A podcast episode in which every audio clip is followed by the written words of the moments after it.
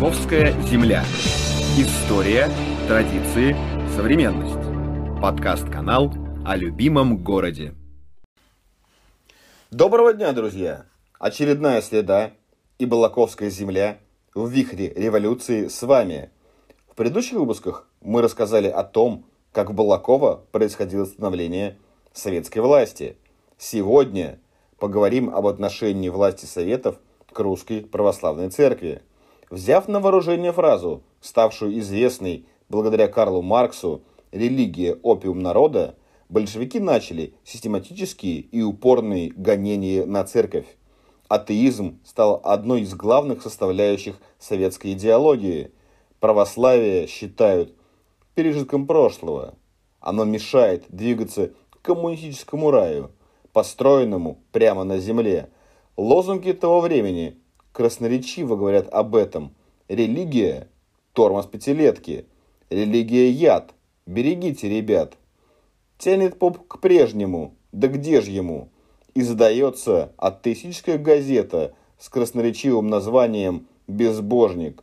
В двадцатых годах в массовом порядке закрывались или разрушались храмы, изымалось и осквернялось. Многие здания церквей переделались в клубы, зернохранилища, фабрики, а за ненадобностью и вовсе разрушались. Нередко в образцах архитектурного искусства организовывали конюшни или склады, чем приводили в шок вчерашних верующих. Если в тысяча девятьсот четырнадцатом году в стране насчитывалось около семидесяти пяти тысяч действующих церквей, часовен и молитвенных домов, то к тридцать девятому году их осталось около ста. Не обошлась сия печальная участь и Балакова. Из пяти церквей и двух часовен в городе чудом сохранился ныне восстановленный храм Святой Троицы. Об утраченных святынях рассказывает сотрудник городской центральной библиотеки Наталья Чикина. Послушаем.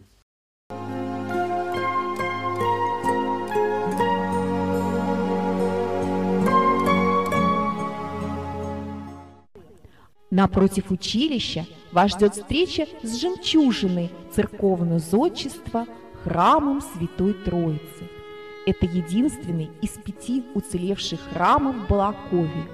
Он был построен для старообрядческой общины Белокреницкой иерархии на средства купца-старообрядца Анисима Мальцева.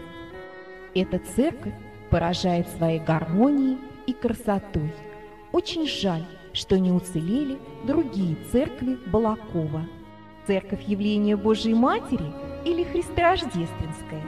Теперь на этом месте филиал Саратовской государственной академии права стояла на самом видном месте, и при свете дня ее можно было видеть с проплывающих по Волге пароходов.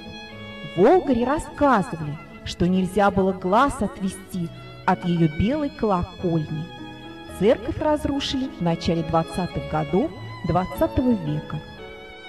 Храм Преображения или Единоверческая церковь стоял в самом центре Балакова. Теперь там памятник Ленина в старом городе. В вечерние и ночные службы из его окон исходил яркий лучезарный свет, отражение богатейшего внутреннего убранства. Он невольно притягивал взгляд. Это было истинное преображение Господнего светоча, способствующего утверждению веры. Храм сожгли в самом начале антирелигиозного разгула. При входе в Кладбищенскую или Ионобогословскую церковь, теперь район детского парка за кинотеатром «Октябрь», взгляд невольно останавливался на росписи ада и рая на стенах коридора. Роспись Кладбищенской церкви мало чем отличалась от такой же росписи в Казанском соборе Петербурга. Церковь разрушена в тридцатые годы прошлого века. Самым высоким из балаковских церквей был Красный собор. Находился напротив нынешнего городского центра искусств. Его сложили из красного кирпича особого обжига. Специально для возведения собора построили кирпичный завод. Из первой тысячи кирпичей отобрали сотню и погрузили в колодец. По прошествии шести месяцев кирпичи вынули и отправили в Святейший Синод для определения его качества. Он оказался недостаточно звучным для собора. Пришлось делать новые кирпичи. Строили собор тридцать пять лет. Вид его был прекрасен. Строгие линии подчеркивались компактностью всех башенок с куполами. Главный колокол собора был слышен за тридцать верст. Собор взрывала специальная бригада из Вольска. После взрыва большие глыбы монолита остались на месте, а мелкие разлетелись на сто пятьдесят метров вокруг. Единственная уцелевшая в Балакове церковь – Троицкий собор. Церковь была создана по проекту знаменитого зодчего, яркого представителя русского модерна Фёдора Осиповича Шехтеля, который назвал этот храм лучшим из своих творений. Храм действительно поражает своей необычностью. Он сложен из светло-серого камня, который привозили из «Жигулей». Камни весом десятки килограммов настолько плотно подогнаны друг к другу, что, кажется, здание виртуозно высечено из огромной глыбы. Основное здание накрыто высоким шатром.